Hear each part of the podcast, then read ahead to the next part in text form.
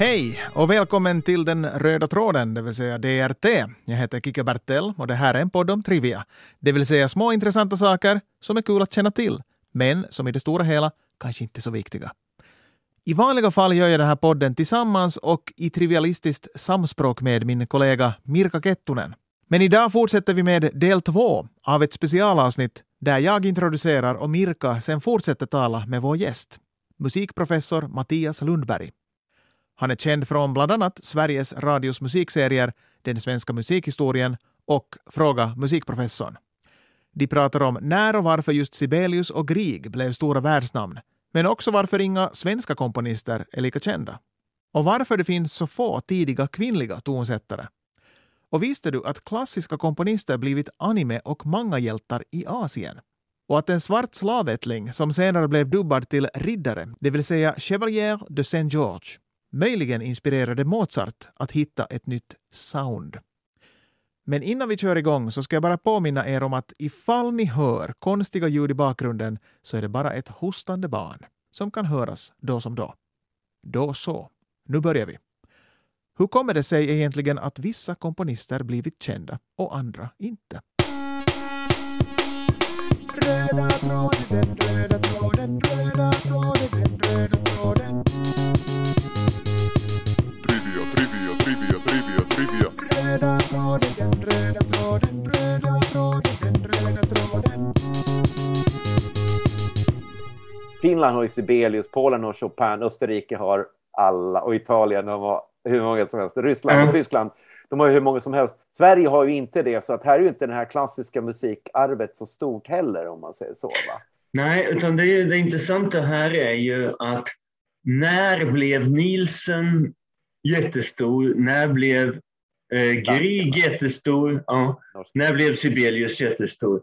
Mm. Man kan säga att de, de, om man går tillbaks i tiden före, återigen runt eh, under första världskriget ungefär, så var skillnaden mycket mindre i hur man såg på till exempel Frans Berwald, den svenska 1800-talsförfattaren, och Grieg till exempel. Men Griegs popularitet blev större och större ju under ockupationen. För att det fosterländska temat. va? Ja, precis. Man vill ha en sån här. Sibelius fortsatte också växa. Sibelius storhet har ju en delvis faktiskt brun historia till och med. För Sibelius blev jättepopulär i Tyskland för att han var en så att säga, någon som stod upp den fenniska kampen mot slavisk kultur och så vidare. Hunnerna. Ja, precis. Ja, men det fanns en sån. Eh, och det, det har alltid varit så att den musik som under 1800-talet är det så att den romantiska musik som görs i Tyskland, Schumann, Mendelssohn, Brahms och Wagner, det är bara musik. Nationalromantik, det är det där som händer i de andra ställena. För Tyskland, är det normala, så att säga, på 1800-talet. Medan om det finns något finsk eller polsk, så, ja, då är det häftigt. Då måste ni ta fram er egenart. Eh, och, och så vidare. Och eh, Sverige hade ju eh, ganska många sådana här som Ludwig Norman, eh, Berwald, eh, Frans Berwald. Eh, Som och, den här eh, Berwaldhallen är ju uppkallad. Just det, precis. Ja. Men de, så jag skulle våga säga, om man ska spetsa till det lite, och det ska man göra i sådana här sammanhang, att hade Sverige också varit ockup- ockuperat, och antingen som i finskt fall då attackerat av eh, österifrån, eller som Danmark och Norge då med Nazityskland, då hade nog Berwald varit en större tonsättare. Så för Berwald och Adolf Fredrik Lindblads del så var det kanske synd för deras eftermäle att, att inte Sverige var ockuperat. Men vi andra kan ju vara glada, om än inte stolta över hur den socialdemokratiska regeringen skötte detta. Men, men detta gjorde att, att nationalism blev ju fult och att framhäva nationell egenart i tonsättet blev ju fult i Sverige, men fint i Norge. Eftersom Grieg var, det var ju bara fint. Man var ju bara mot nazister om man ville framhäva Grieg. Medan om man ville framhäva Berwald som en svensk unik tonsättare, då var man ju misstänkliggjord nästan efter 45. Som att faktiskt vara en medlöpare i detta. Mycket intressant. Så man kanske, det, det är en ganska intressant tanke. Man kan inte säga att det bara beror på detta. Man, det kan inte vara, man kan inte gräva fram vem som helst. Men Bergvall har ju, är helt klart i sån klass att han skulle kunna vara... Och han, för de musikälskare i världen som är lite nördar och har tuggat sig igenom Sibelius, Nielsen, Svensson, eh, Selim Palmgren som var stor också finns och, och så vidare. De upptäcker ju efterhand då också som en ganska originell eh, tonsättare som ju också var en pionjär inom sån här fysioterapi och väldigt mångsysslare. Franz Adolf Berwald lived between 1796 and 1868. Berwald was a Swedish romantic composer and he came from a family of four generations of musicians. In 1810 Berwald started working at the Royal Chapel in Stockholm, as well as playing the violin in the court orchestra and the opera. In 1818 Berwald started publishing the Musikalisk Journal, later renamed Journal de Musique, a periodical with easy piano pieces and songs by various composers as well as some of his own original work. His family got into dire economic circumstances after the death of his father in 1825. Berwald tried to get several scholarships, but only got one from the king, which enabled him to study in Berlin, where he worked hard on operas despite not having any chance to put them on the stage. To make a living, Berwald started an orthopedic and physiotherapy clinic in Berlin in 1835, which turned out to be profitable. Some of the orthopedic devices he invented were still in use decades after his death. Berwald's music was not recognized favorably in Sweden during his lifetime, even drawing hostile newspaper reviews, but fared a little better in Germany and Austria. The Mozarteum Salzburg made him an honorary member in 1847. When Berwald returned to Sweden from Europe in 1849, he made his living as an orthopedist and later as the manager of a sawmill and glass factory, and became more appreciated as a composer after his death than he had been in his lifetime. Så det kanske till er som lyssnar då, om ni inte har upptäckt så upptäck eh, Franz med Z och Berwald med dubbel, dubbel W. Men han är ju en kar och de flesta av eh, klassiska komponister är ju, är ju män. Kvinnliga komponister, vad, vad kan man säga? Det finns väl vissa som påstår att eh, vissa av de här pianokompositioner och sånt, att det var fru, frugorna till vissa kända som, men så tog mannen över, över det och så va? Ja, man kan säga så här. Att I nästan alla tidsperioder, egentligen i alla, fast kanske inte alla regioner samtidigt, men i stort sett på alla områden från medeltiden och framåt kan vi hitta kvinnliga tonsättare jämte de manliga. Att de är så få har ju historiska skäl, så att säga. Att det var från början gjordes musiken i kyrkan av bara prästvigda personer. Man fick ju inte delta i sången i koret om man inte var prästvigd. Och för att vara det var man ju man. Senare blev det ju en borgerligt samhälle kan man säga under 1700-1800-talet där att vara musiker var ett skrå. Under 1500-1600-talet som tillhörde man det så kunde man inte, Johann Sebastian Bach kunde ju inte välja att inte bli musiker till exempel. Han var, det var ju lika otänkbart som en skomakarson som sa jag vill inte bli skomakare.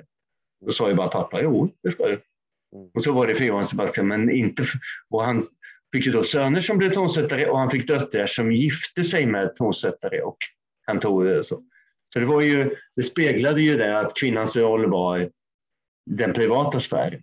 Så småningom så, var, så kan man ju se att vid sidan av detta, de som faktiskt står ut som kvinnliga tonsättare, så finns ett mönster. Det är dels döttrar till musiker som inte har haft söner. Eh, som eh, Caccini och så, de ner på 16-17-talet finns det flera sådana italienska fall. Då har man så att säga, hade de haft bröder hade, det, hade de troligen inte kunnat komma fram. Men eftersom de blev ställföreträdande söner till sina fäder så kunde de fortsätta. Då var de tvungna att bli komponister och så? Ja, precis. Ja. Och det, och det är samma sak kan man säga med den svenska 1800-talstonsättaren Elfrida André. Elfrida André lived between 1841 and 1929. She was a Swedish organist, composer, and conductor. André was born in Visby on the island of Gotland. She was an activist in the Swedish women's movement, and she was one of the first female organists to be officially appointed in Scandinavia. Elfrida André became the organist at Gothenburg Cathedral in 1867. For her services, she was elected into the Royal Swedish Academy of Music. André's two organ symphonies are still being played today. Hon hade inga bröder, hennes far var en sån, det är nästa mönster för de här. På 1800-talet och framåt så är det ofta att man, makten, man har fått del av makten genom, som har varit ojämnt fördelad och legat på männens sida till männens fördel. Men man har ändå haft stor nytta av bröder och fäder. Så Fanny Mendelssohn lyftes fram av sin bror som visserligen inte alltid var uppmuntrande och sa att du ska spela enkla små saker, du ska inte skriva stora verk för det gör bara män. Så det, det, det, går inte att säga att, att Mendelssohn var alltid en ryggdunkare, men han kunde ändå hjälpa, hon föddes in i en sån miljö där hon kunde göra detta. Den enda typ av kvinnlig tonsättare som nästan inte finns är de här som bara kommer från ingenstans och blir tonsättare. För det är också en, en man räknar, det är nästan intersektionellt det här. Att om man kommer från enkla förhållanden och inte har någon, då kan man inte ta sig in i det här. Då är det ännu svårare för kvinnor. Och det är också skälet till att, att vi har så väldigt få eh, eh, verk av kvinnliga tonsättare att spela idag. För man kan säga så här, bakom varje en del kanske har drömmen att det kanske finns där om man gräver djupare. Musikvetarna måste jobba ännu hårdare för att få fram de gömda kvinnorna. Men egentligen handlar det om att bakom varje Beethoven så står det då kanske en miljon epigoner som försöker vara som Beethoven. Och bakom varje eh, Clara Schumann eller Fanny Mendelssohn så står det ett hundratal. Fanny Mendelssohn, lived 1805 until 1847. She was a German composer and pianist of the early Romantic era. Her compositions include a piano trio, a piano quartet, an orchestral overture, four cantatas, more than 125 pieces for the piano, and over 250 lieder, most of which went unpublished in her lifetime. Although praised for her piano technique, she rarely gave public performances outside her family circle. Due to the reservations of her family, and to social conventions of the time about the roles of women, a number of her works were published under her younger brother Felix Mendelssohn's name in his Opus 8 and 9 collections. Since the 1990s her life and works have been the subject of more detailed research. The Fanny and Felix Mendelssohn Museum opened on 29 May 2018 in the city of Hamburg in Germany. Då blir det som idrottsrörelsen brukar säga, att bredd ger spets, så att säga. Så de här främsta kvinnliga tonsättarna är fullt jämförliga med de främsta manliga tonsättarna. Men det finns väldigt många färre under där. Och därför så finns det mindre musik av dem. Det är därför man ofta får höra samma verk. Om man ska ha ett orkesterverk från 1800, från Beethovens samtida, av en kvinnlig tonsättare. Det finns Louis till exempel Louise Farank, som är en sån tonsättare i, i Beethovens lite senare generation. Louise Farrance was born in Paris as Jean-Louise Dumont. She lived from 1804 until 1875. Louise enjoyed a considerable reputation during her own lifetime, as a composer, a performer and a teacher. Early in her life it became clear she had the talent to become a professional pianist. So she was given lessons by piano masters and, given the talent she showed as a composer, her parents also decided to let her study composition at the Conservatoire in Paris. She married Aristide Farrance, a flute student ten years her senior, they started to tour together, but eventually the husband grew tired of touring. So they opened a publishing house in Paris, which became one of France's leading music publishers for nearly 40 years. Louise gave birth to a daughter and later gained considerable fame as a performer. Her reputation was so big that she was appointed to the permanent position of professor of piano at the Paris Conservatory. She held on to that position, which was among the most prestigious ones in Europe, for 30 years. She was an excellent instructor and many of her students became professional musicians themselves. She also produced and edited an influential book about early music performance styles and was awarded prizes. Even if her reputation as a performer survived for decades after her death in 1875, still her works slowly faded away. Then in the late 20th century, when an interest in women composers led to the rediscovery of her music, many of Farink's works were being recorded. You can find her music on YouTube. Just look for Louise Farink. It's spelled with AC at the end. Det kommer det sena 1800-talet, då finns det fler kvinnor, inte minst i Sverige. Det kommer 1900-talet, så kan man tänka, men då har väl lossnat för kvinnor. Det blir en riktig backlash i modernismen. Den så kallade måndagsgruppen i Sverige, Carl B Blomdahl och Beck och Lidam. Det är ju mer herrklubb än vad det var då 50 år tidigare. Så man får inte föreställa sig en, pro, en progressiv rörelse i en riktning, utan i vissa fall finns det perioder då det finns ganska stort utrymme för kvinnor och sen så krymper det igen. Men sen finns det också det här, det sägs som att klassisk musik är en vit syssla, men det kan man ju inte säga. I Korea, Japan, fastlandskina och Taiwan de här länderna så är klassisk musik helt otroligt eh, stort. För där finns det liksom, man sätter något värde i att barnen lär sig den här klassiska musiken. Det är där det lever idag, så att säga. Det är där det, för, det förs framåt och de främsta. Jag har en vän som jobbar på en på konservatorium i Österrike. Han säger att det är väldigt sällan man får in någon som är född i Europa som är i klass med de här asiatiska studenterna. Det finns ju flera faktorer bakom det där.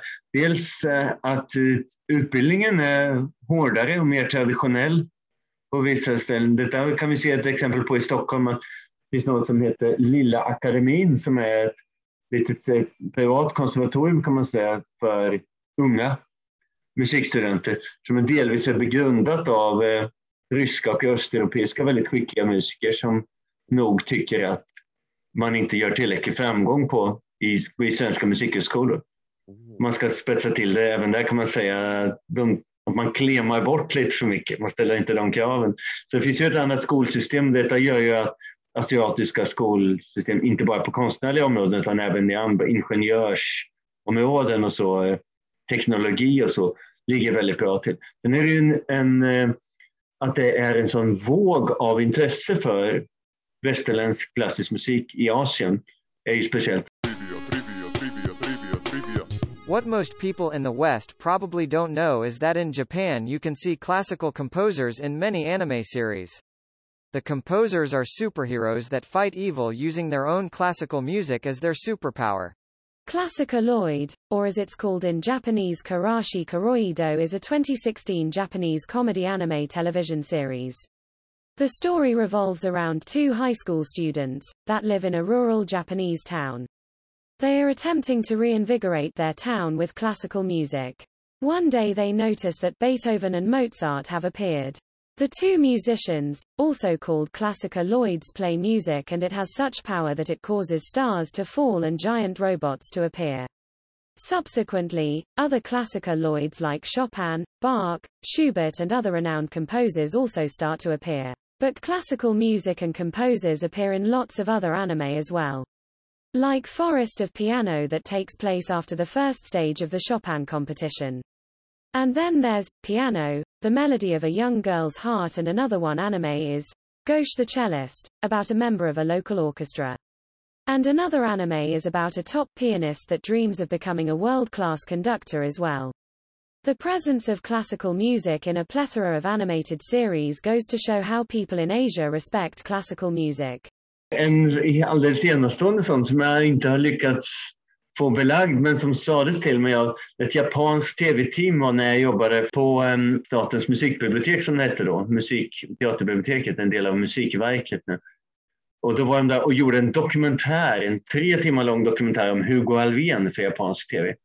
Och då frågade jag hur många är det som tittar där på om Hugo Alvén? Och då, då berättade han ju om deras tittarsiffror det är betydligt fler än vad som skulle se något om Alvén eftersom det var fler än vad vi har invånare i Sverige. Så att säga. Men då sa han också att du vet väl att Hugo Alvén finns som mangafigur?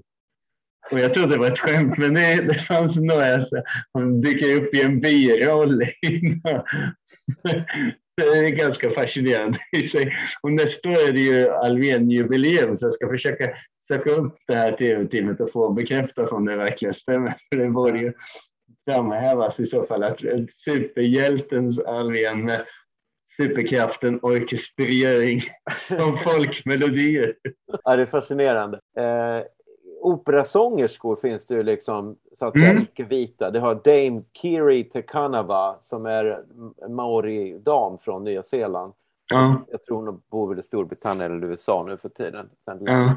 Sen finns eh, Janine Dubic, eh, en sångerska det. från Trinidad. Hon kan ju vara knappt över 30 någonting sånt.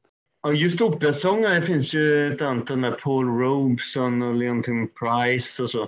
Eh, som också visar på något sätt att opera som man kan tänka att det skulle bli problematiskt på en Wagner-scen eller, eller Verdis när, eh, eller för all del andra eh, sån här veristisk italiensk opera som ska vara realistiskt och visa att det här är sjömän i hamnen i Neapel och så, så är man svart och så. Just sjömän, det var ju då till exempel, för just där hade det kunnat vara väldigt många, men i, i Wagner till exempel.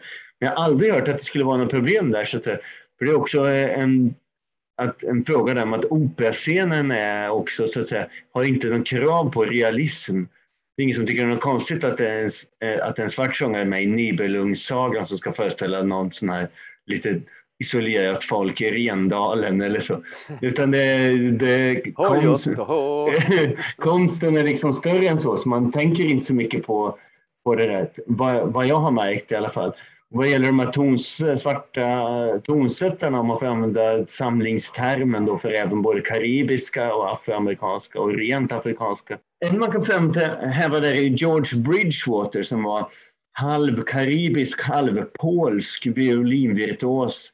Ehm, eh, och som var den som Beethoven ursprung, ursprungligen då dedicerade det som sen blev Kreutz-sonaten hans väldigt svårspelade violinsonat. Det var egentligen Bridgewater den enda som kunde spela. Det finns härliga anekdoter där om att när Beethoven själv satt vid pianot då, vid, uruppför, eller vid en genomspelning där, så var det en gigantisk svår viol, eller pianopassage där han hade skrivit att denna ska upprepas. Och han menade nog pianot.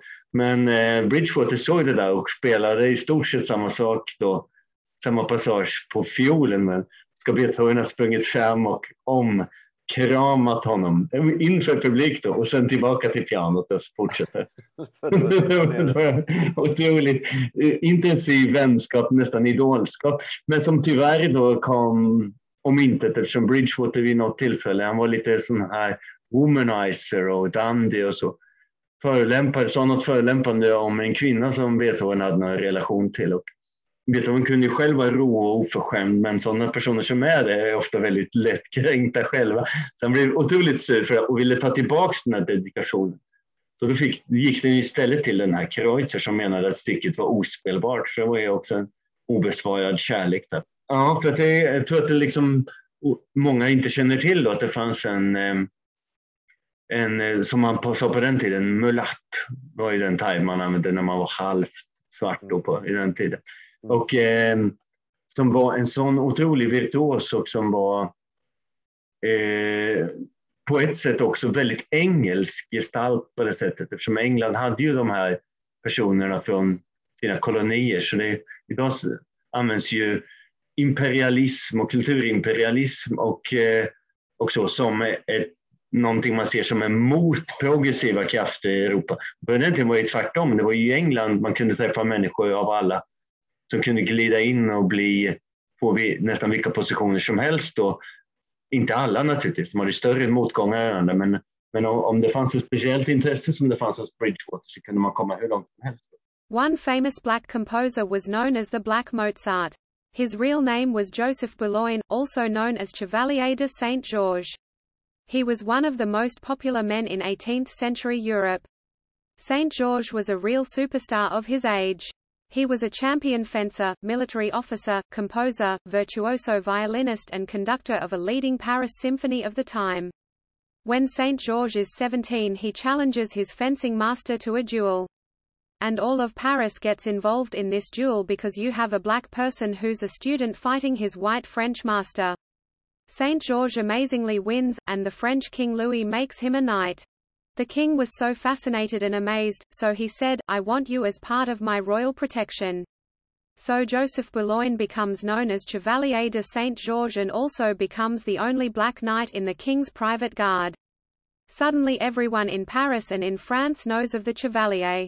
Then seven or eight years later, this famous fencer has a debut with live concert material as a violinist. Suddenly he's a solo violinist playing his own compositions. But what no one knew was that he had been studying the violin for 20 years. After this his fame skyrocketed. His music is often compared to Wolfgang Amadeus Mozart's, which is how he became known as the Black Mozart. But the comparison between the two composers is wrong. According to experts the Chevalier de Saint-Georges was unfairly called the Black Mozart, when it in many cases should really be Mozart who should be called the White Chevalier. If you want to hear the Chevalier's music on YouTube, then look for the South African Buscade Soweto String Ensemble performing Symphonie Concertante in G major allegro. Or look for the Du Bois Orchestra's version of Symphony No. 2 in D major by Joseph Boulogne. Idag är vi vana att tänka på, på så sätt att det fina är när man utvecklar sin egen art. vi är på någon slags nationalromantiskt stadium igen här. Man tänker att om man kommer från en kultur då ska man uttrycka den ursprungliga kulturen, inte ge sig på någon slags global eller den andras. Idag skulle sådana som Bridgewater och den här mannen ha blivit anklagade för kulturell appropriering genom att de försökte valspela österrikisk musik. Och så. Men då får man inte glömma att det ofta har varit tvärtom, som till exempel under 1700-talets den här jesuit, den stora jesuitreduktionen när man ville ta bort alla jesuitkollegier och jesuitbyar där man hade haft mission i, i eh, Sydamerika. Mm. Där användes ju den musikaliska färdigheten hos många av dem som man då kallade indianer mm. som ett argument. Man tog dit de här portugisiska, spanska slavägarna då som kämpade för, de kämpade ju mot och försökte lägga, sätta press på påven att han skulle upplösa rätten för, eftersom de här jesuitbyarna eh, var ju så att säga på de infödda sida egentligen mot conquistadorer och så. Mm. Och då, men då vid sådana, fler sådana tillfällen så fick man ju höra då 11-12-åriga pojkar och flickor spela traversflöjt och bo och så. Det, det bet ju till och med på vissa av de här slavägarna. Att de så, eh, det, jag visste inte att det var möjligt. Mm. Ja, men det här går inte. Det, det, nej, men det går inte. Så att det kan faktiskt få en sån effekt att den till synes då västerländska förtryckande kulturen kan användas med det goda syftet att få människor att inse. Det är bara lite tragiskt att man måste höra dem spela och bo innan man förstår att de är människor som inte förtjänar att förslavas. Just det. Okej. Okay. Ja, då får jag tacka dig, eh, Il Professore. ja, tack så mycket, Mikael. Mattias eh, Lundberg. Jag, jag blandar ihop det med Lundgren, men Mattias Lundberg. Det går bra det också. ja, precis. Det funkar. Tack ska du ha för att du delar med dig av din eh, ja. kunskap. Och Kicke, take it away. Trivia, trivia, trivia, trivia, trivia. Bravo signori! Och tack framför allt till musikprofessor Mattias Lundberg från Uppsala universitet. I dagens episod har de bland annat pratat om när och varför Sibelius och Grieg blev stora världsnamn medan de svenska komponisterna Frans Berwald eller Adolf Fredrik Lindblad inte blivit så kända. De har pratat om kvinnliga komponister, svarta operasångare, musiker och komponister från bland annat Afrika, Karibien och Amerika. Och vill du komma i kontakt med oss? Då hittar ni oss på Twitter. Min så kallade Twitter-handle är @kixbert med K. Medan Mirka kallas att Ketman18, det vill säga Ketman med K och 2 T. 18 med siffror. Och musikprofessorn Mattias hittar du bakom at Lundberg Musika, Musika med C. Hans andra poddar hittar du i Sveriges Radios playtjänst. Sök efter den svenska musikhistorien samt Fråga musikprofessorn. Och de finns också på Twitter. Bakom profilen att den svenska musikhistorien. Det var allt för denna gång. Nästa gång så hoppas vi att både jag och Mirka kommer att vara i samma studio. Vi har nu hållit på med den här poddserien i över sex år och vi börjar så sakteligen avsluta den och binda ihop säcken. Den röda tråden-poddarna kommer sluta vid exakt episod 80, men eh, tills dess är det fortfarande några gånger kvar. Ha det så gott och var nyfikna. Röda tråden, röda tråden.